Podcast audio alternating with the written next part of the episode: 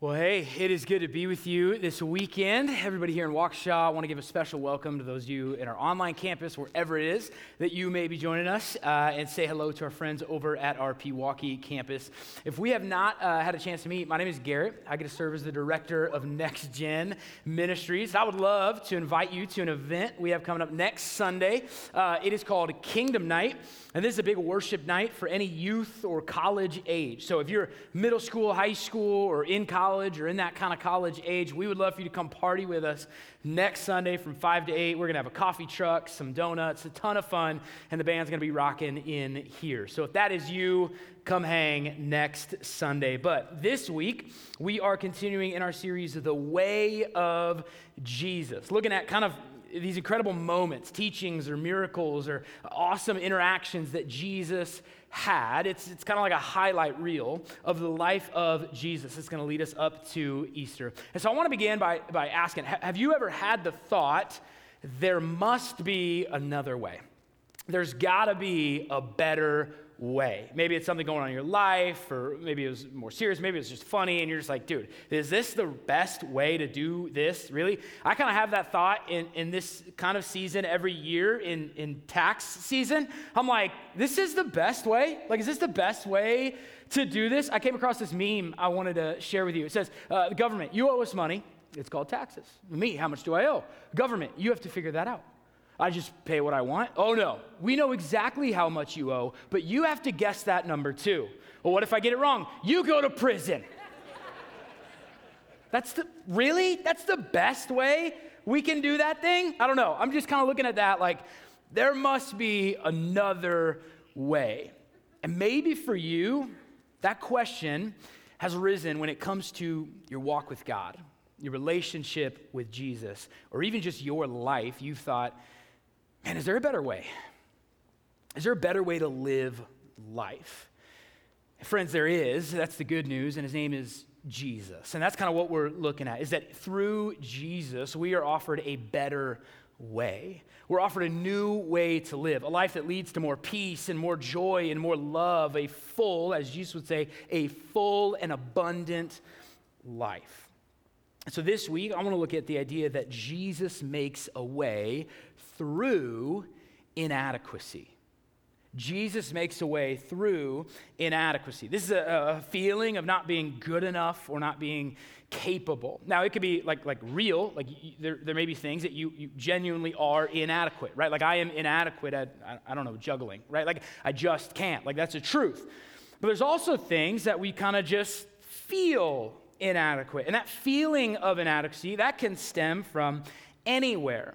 The Berkeley Wellbeing Institute puts it this way they say, inadequacy refers to an individual's perception of their own value in various situations. It is often related to self image, and it can arise due to several factors, including early experiences, personality traits, comparisons with others, and mental health challenges. See, some of the things uh, that we may feel inadequate about, we, we actually physically, mentally are capable of doing. It's just that crippling fear of being enough or of potentially failing or what the outcome is, that actually keeps us from doing it, whether this is rooted in low self esteem or fear, whatever. American Psychological Association defines it as an insecurity coming from actual or imagined physical or psychological deficiencies. The feeling of being less than or inferior to others can often cause us to shut down and withdrawal or act aggressively depending on our coping style. So maybe for you, the feeling of inadequacy comes from a past experience, something that's happened in your life. Maybe uh, the, the feelings for you come from words that have been spoken over you. And the saying, sticks and stones may break my bones, but words will never hurt me. Apparently, that was a whole sham, and that was just a big lie. and we're maybe realizing that now. Maybe uh, for you, it's, it's maybe a sense of uh, imposter syndrome and you're just kind of waiting till everyone else in your office realizes that you have no business being in the position that you're in. Or maybe, if, if you're like me, uh, the feeling of inadequacy creeps in, and to protect your pride and your image, you just avoid anything that you might potentially be bad at to protect yourself from embarrassing yourself. See, we all wrestle with inadequacy. Here's the good news that Jesus makes a way through inadequacy. So, what I want to suggest kind of invite us to this weekend is to have a spiritual confidence, a pride, not in the things around me or my own abilities, but in Jesus, a pride that comes from Him. To have a confidence that is not rooted in the flaky and fallible foundations that I have laid, but rather a confidence in the rock solid, reliable ones that have been laid by Jesus, that is found in a life with God. And to do that, I want to look at three stories, three stories revolving Peter and Jesus. Peter and Jesus have uh, a whole life, a whole friendship together. It spans about three years, but I want to look at the kind of three moments that led up to this. It wasn't until recently that I, I kind of realized I kind of just lumped these stories together into one, maybe two. But it's unique, these three separate encounters that Jesus has with Peter before they really begin their ministry together. Charles Spurgeon refers to these as the three calls of Peter. So I want to look at the three calls of Peter. Now, in your Bible, they might seem out of order in Matthew, Mark, Luke, and John. That's because those are, are, are, not chronological books, those are four separate accounts of the life of Jesus. And so while it may seem like we're hopping around back and forth, we are going to be going through this in chronological order. All right, you ready? Okay, the first one, the first call of Peter happens in John chapter 1. John chapter 1, it says this, starting in verse 35. The next day, John was there again with two disciples. When he saw Jesus passing by, he said, Look, the Lamb of God. When the two disciples heard him, they followed Jesus. Turning around, Jesus saw them following and asked, What do you want?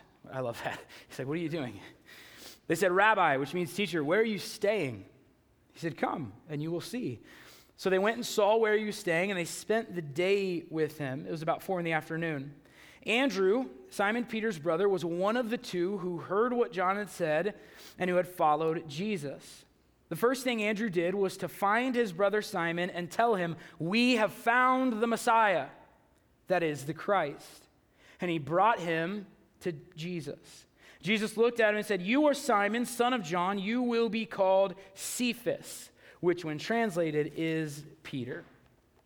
Now, I want us to kind of understand a couple things here. First, the word Messiah is this word that, like any, any good Jewish student would have known, like, hey, we're kind of looking and waiting for the Messiah. This is the promised king and savior who was to come. And so once these guys see Jesus, they kind of put things together and, like, oh my gosh, this might be him. And so Andrew's first response is, I got to go get my brother Simon. And he brings Simon to Jesus. And what does Jesus do? He immediately, upon meeting him, gives him a new name. Now, I love a good nickname. All right, I love throwing nicknames out. You may, I may have a nickname for you. If you don't know my nickname for you, it might be a secret one. You may have a nickname for me. If it's cool, I'd love to hear it. Tell me in lobby. If it's not, keep it to yourself. But I like a good nickname. All right. However, I have never, upon first introduction with someone, thrown out a nickname, let alone a brand new name entirely. She's been like, I don't really like that. How about Cephas? Like, how about we call you Peter? That's a way cooler name for you. And so it's a little weird when we read this story. But in these days, and even a little bit now, names have a lot of power, they hold a lot of weight. In this culture, a name could have been representative of who someone was or what they would do or what God was doing through them or what God had done in the past through their family. And so for Jesus to do this, it wasn't that odd, right? Jesus was, was the word that's used, a rabbi, which means he's a respected teacher. And so for him to do this, I mean, this is a defining moment for Simon, who is now called Peter. But that's it. I want us to notice that in this story, Jesus has not yet invited Peter to follow him. He simply gives him a new name. And Peter is left inspired, maybe a little weirded out, unsure if he has to call Social Security and actually make the legal change from Simon to Peter, and he's left until they meet again, which takes place in Matthew 4. We're going to jump there. Matthew 4, this finally is the first invitation to follow Jesus. This is what it says, starting in verse 18. As Jesus was walking beside the Sea of Galilee, he saw two brothers again Simon, called Peter, and his brother Andrew. They were casting a net into the lake, for they were fishermen. Come follow me, Jesus said, and I will send you out to fish for people. And at once they left their nets and followed him. Now, this is a unique moment, right? Because Jesus and Peter have already met, they've already had this interaction, but now he shows up at the beach to his job and says, Hey, Rocky, come follow me, man. Right? Peter, meaning the rock. He gave him that new name, and now he's showing up like, Hey, dude, come and walk with me. Now, again, in Jewish culture, this wouldn't be that abnormal for a rabbi or a teacher to select people that he wanted to be his followers, or the word that we read a lot is the word disciples. I think a good word that we can use there is the word apprentice. That's kind of the invitation is Jesus is looking for people who will apprentice under him. He's saying, Come follow me, come work with me, come watch me, and, and, and follow in my way. What is weird is the difference in who Jesus chooses versus maybe who some of the other rabbis would have chosen to be their disciples. He's not picking the cream of the crop Jewish students who sent in their resumes. He's on the beach picking the blue collar boys on the boat who didn't even apply for the job. And that's his invitation. And then we go to our next moment. Some scholars believe this next moment happens about three to four months after the story we just read. Here's the scene Jesus is teaching, and a large crowd is gathering, which is, happens all the time with Jesus. And it's so big that he decides, I should probably get in a boat and preach from the boat so there's a lot more space on the land. So we ask this guy at the shore if he could borrow his boat to preach in. That guy is Peter. Jesus gets in to Peter's boat and he begins teaching, which means that at some point over the last three months, Peter was not with Jesus. He went back to his day job. Peter went back to fishing. And this is what it says Luke chapter 5, verse 4. When he had finished speaking, he said to Simon, Put out into deep water and let down the nets for a catch.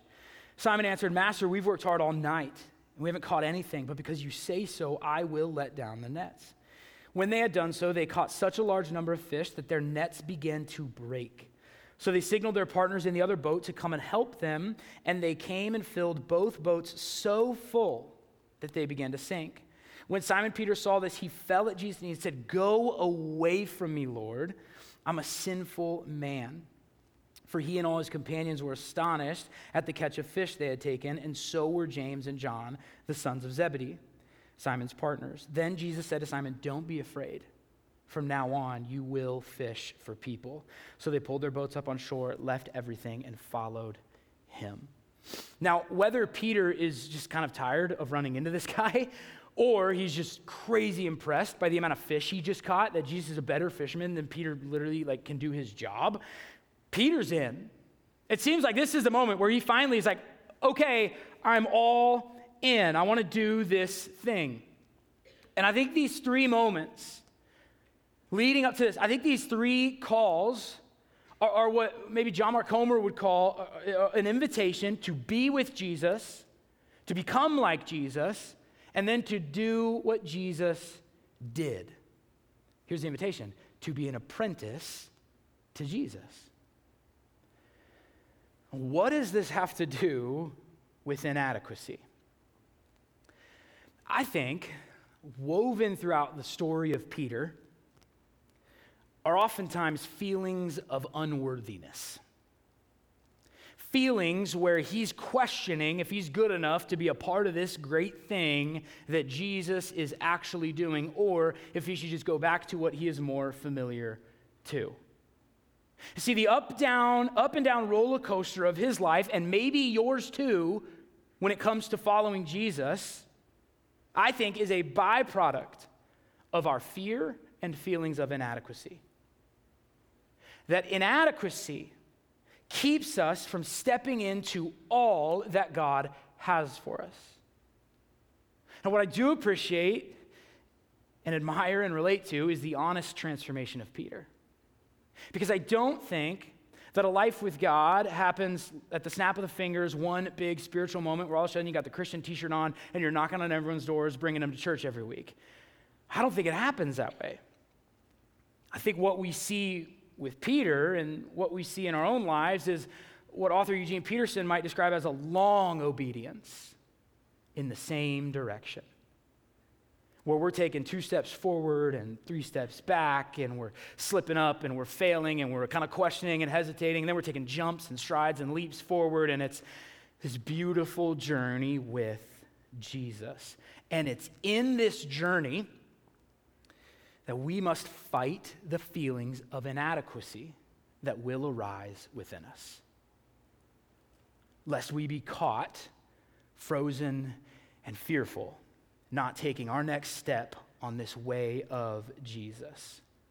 So, what I want to kind of share with us as we begin our time is three, three, these three moments, I think, offer us three ways that we can fight the feelings of inadequacy. And I think in, in embracing these three things, we can embrace, uh, we can gain a spiritual confidence and follow the way paved by Jesus through inadequacy. The first one is this is to remember who you are. Notice the relationship with Jesus and Peter began with just a simple identity, a simple new name, signifying a new life. And when it comes to us following Jesus, we need to understand who we are, and in that understanding, whose we are, who we belong to who our identity is actually found in. My daughter right now is super into Toy Story, which is the best Disney Pixar movie. You can debate me in the lobby, okay? It's just the GOAT, all right? Toy Story is the best. And so, not long ago, we're visiting family, and she's digging through this toy chest that my mom has, and she finds an old Woody from Toy Story in the toy chest. And then I realized that was my toy when I was a kid. And so my daughter takes it and she's playing with it, and we bring it home, and she loves it. She's carrying it everywhere. And we noticed under the boot from the movie, it says Andy, right? Because Woody belongs to Andy. And then upon further investigation, we realized that my little self conscious, jealous child, apparently, self, uh, when I was a kid, wrote on the other boot, Garrett. because I needed everyone to know that this, in fact, did not belong to Andy. I did not know an Andy. This was Garrett's toy, okay? That's mine. And so Woody belonged to me, right?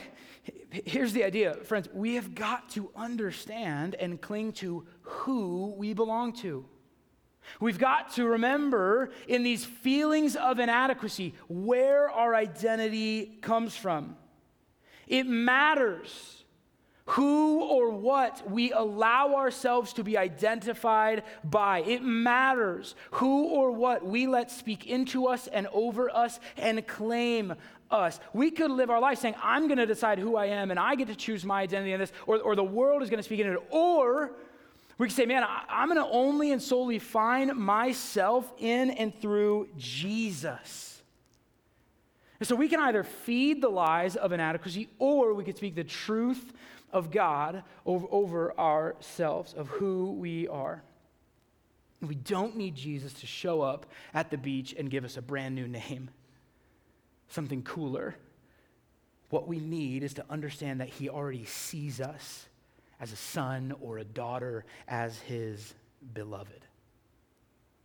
In the second moment between Peter and Jesus, the invitation that we're invited, I think, is to move from believing to following to move from believing to following.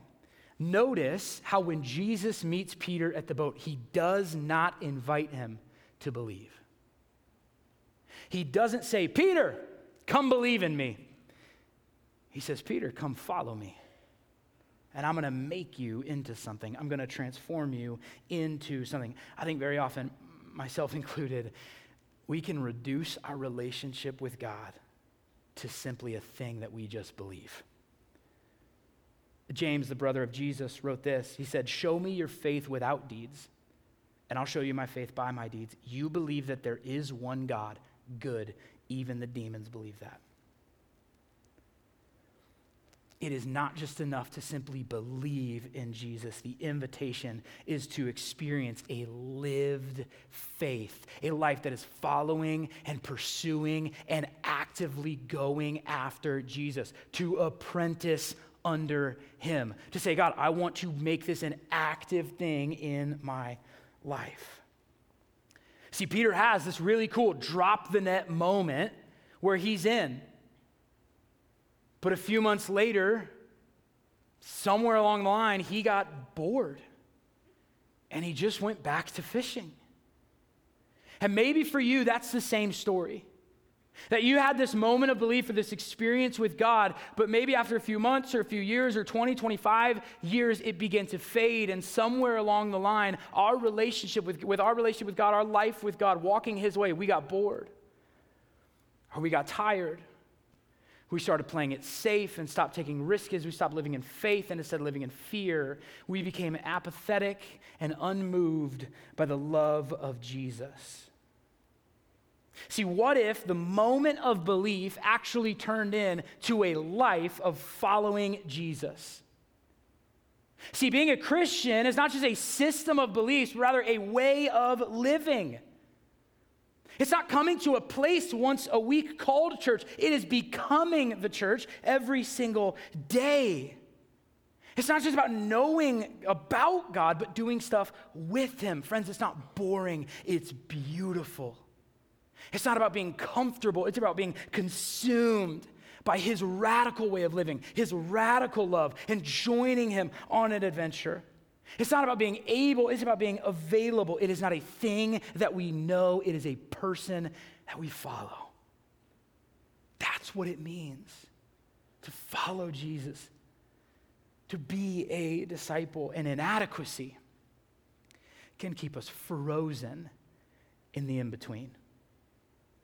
It's in this moment where inadequacy says that you're probably not good enough to be a follower. You're probably not qualified enough to be a follower. So play it safe, stay comfortable, don't do too much because just keep that thing simple. Inadequacy can creep in and we can buy the lie that we do not have a part to play in God's great work in this world and plan of redemption. And we sell ourselves short. We get scared. And if you're like me, sometimes you think it's better to just hold your life in your own hands. It, it, let, me, let me put it this way. I, brought some, uh, some basketballs and things like that. So, uh, football, right? I'm a little bit familiar maybe with football, right? Uh, volleyball, maybe a little bit. But basketball is one of those things. Basketball, I'm not like that well versed in, okay? Basketball, I don't. I never grew up playing basketball. I, I, I watch it. I, I, like Space Jam, and I yell Kobe when I throw trash away. And that's kind of my that's my experience uh, with with basketball. But I want you to imagine for a moment that this basketball, right, represents your life. And your life in your hands, maybe anybody good at basketball, you could probably do a, a couple cool things, probably look good, maybe it, it'd be pretty sweet. However, in comparison to a professional, all of a sudden the potential that this ball has skyrockets. So imagine now this ball in my hands and, and what you could possibly do with it. But now I want you to imagine for a second in uh, the hands of a professional. Now, I don't, actually, I don't want you to imagine it. All right, it's, it's been a big weekend, okay? We had our Blizzard Bash, we had movie night, so we wanted to just go big. We got had a friend through the church reach out, we were able to make something happen. So I don't want you to imagine the ball in the hands of a professional. I want to show you the ball in the hands of a professional. You ready? So, can we please give a River Glen welcome to my new friend from the Milwaukee Bucks, Giannis Antetokounmpo? No, what? Giannis isn't here? Are you? uh, someone said, no way. yeah, no way. He's in Philadelphia. He has a game at noon, all right? Like, no, I'm so, I'm so, that was so mean. Oh, dude. oh, that's so funny. Here's the thing.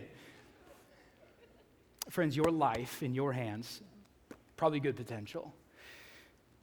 But when you give your hands to the professional, when you hand your life over to God, and say, God, I want to put my life in your hands. I want you to be the dictator. I want you to be the leader. I want you to kind of lead me and rule my life because it's way better in your hands. Friends, all of a sudden, the potential skyrockets. The things that God is able to do in and through you is incredible.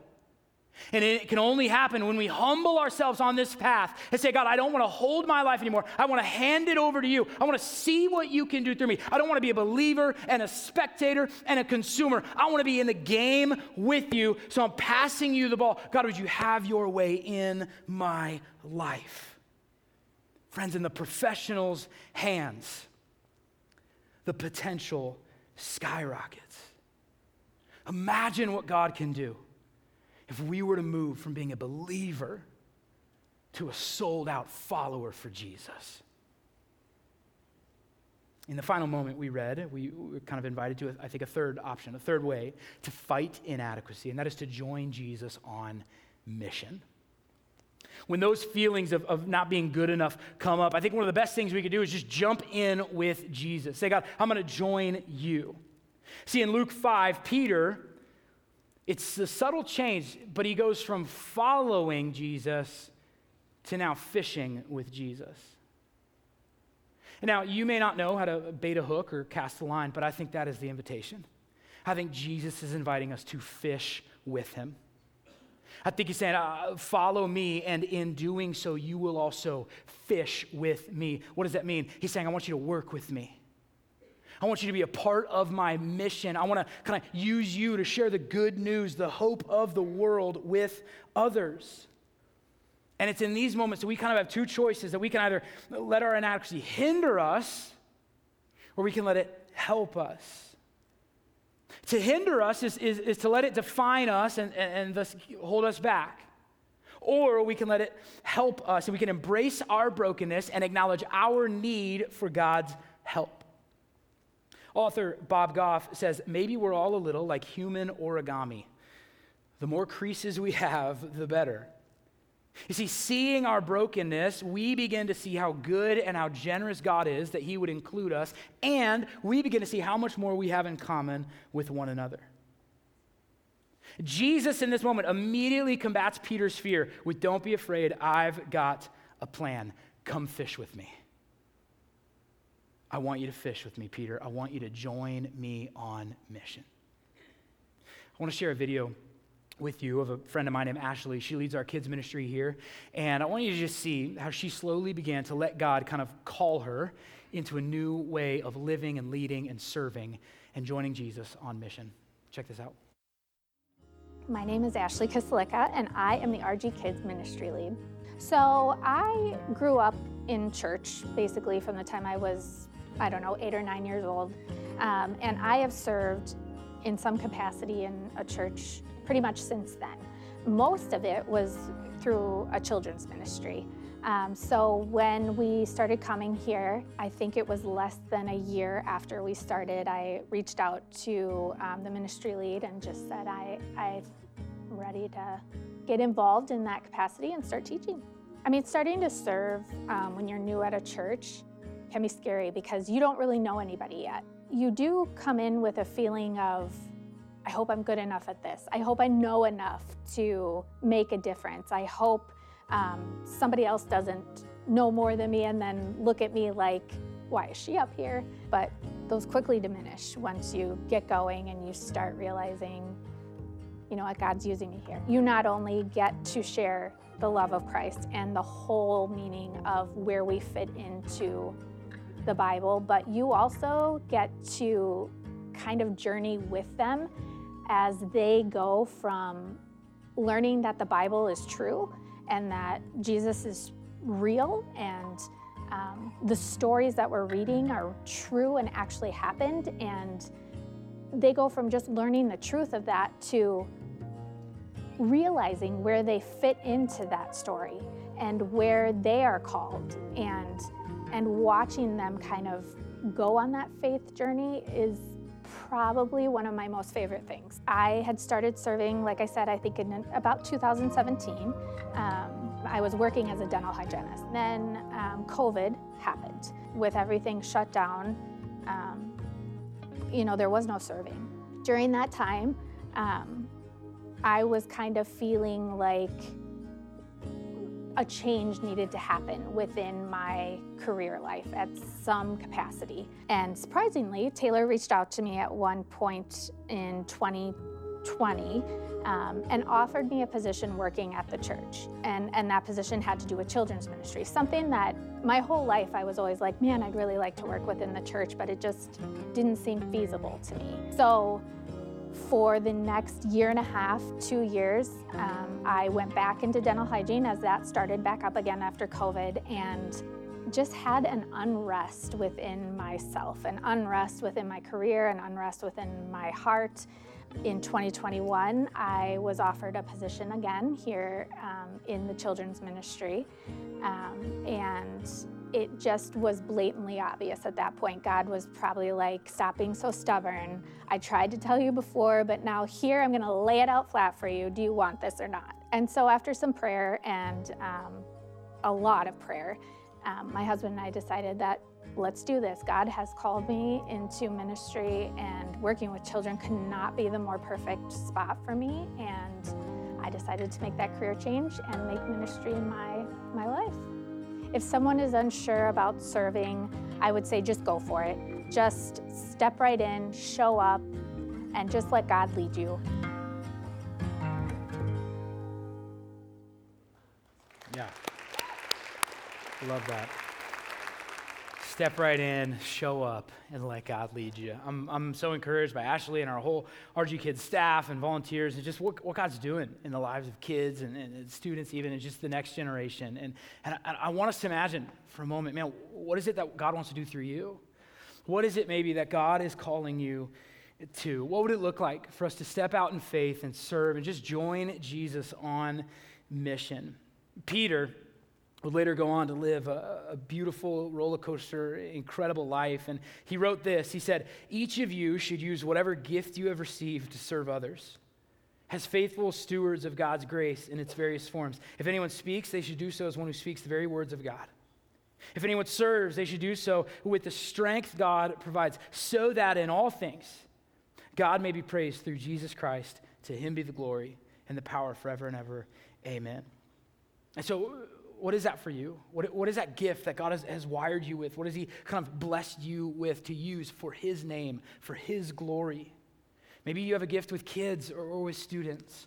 Maybe you're, you're hospitable and welcoming, like, like some of the people in our, on our welcome team. And maybe you have the gift of leadership or, or, the gift of wisdom. Maybe you have the gift of generosity, or you could play drums, or maybe you, you just love coffee, or you just love God and you love people, and you're like, I want to do something with this.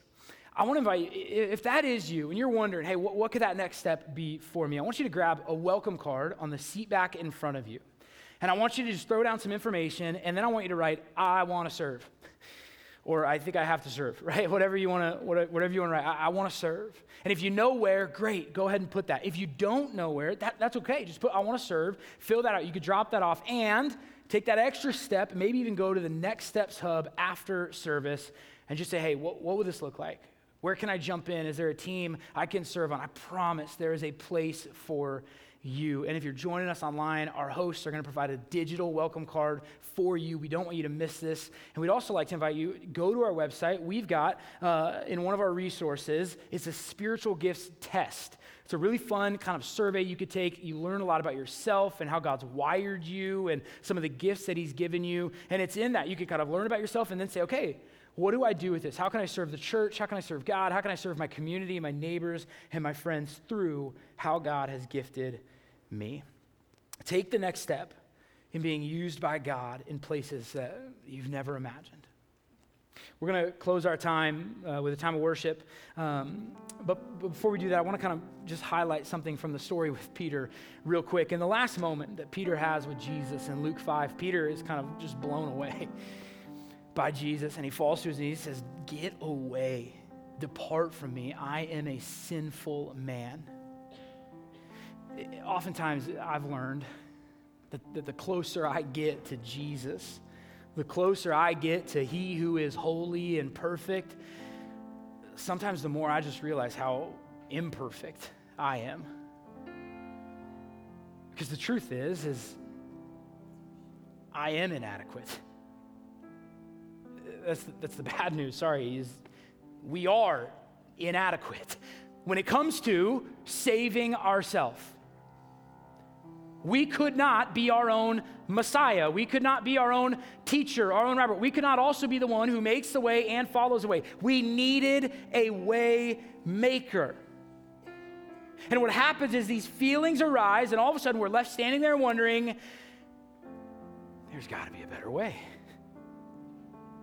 There must be another way. And there is. And his name is Jesus. And it is in him that we realize not only are we not enough, but actually we now are because he says so. Take it up with him. He deemed you worthy. That's the good news of the gospel is that the love of Jesus, the great sacrifice of Jesus, now calls the unworthy worthy. It calls the broken whole. It calls those dead in their sin fully alive in Christ. That's the good news of Jesus. Is that our inadequacies and our failures fall at the foot of the cross. Because it is at the foot of the cross where Jesus says, You are enough, and this is how much I love you. That's the good news. That because of Jesus, you are adequate. You are enough, and you receive in Him a new name and a new calling and a new life. And He's saying, Would you build your life on me? Would you go my way? Would you follow the way? not the lies of the world or the feelings of others or the fears within, but rather to see that Jesus calls you enough. Here's the question What are you going to do about it? Let me pray for us. Heavenly Father, God, we thank you that our worth is not found in the things of this world. Our worth is not found in our own mistakes. God, it is found in and solely through you. And so I pray if there's someone in here watching online or in Pewaukee, God, that they would just know that they are loved, that they are seen by a creator who cares so deeply for them. And God, that you love us right where we at, but you love us too much to just leave us there. And instead, you call us into a new way, a new way of living, a way where we are seen as enough and valuable and worthy. And so, would we join you? Would we join you and, and follow you and fish with you and go love others with you? Would you transform us from the inside out? Would we, from this moment on, surrender our lives, put them in the hands of one who is greater, and go the way of Jesus? It is in your name that we pray. Amen.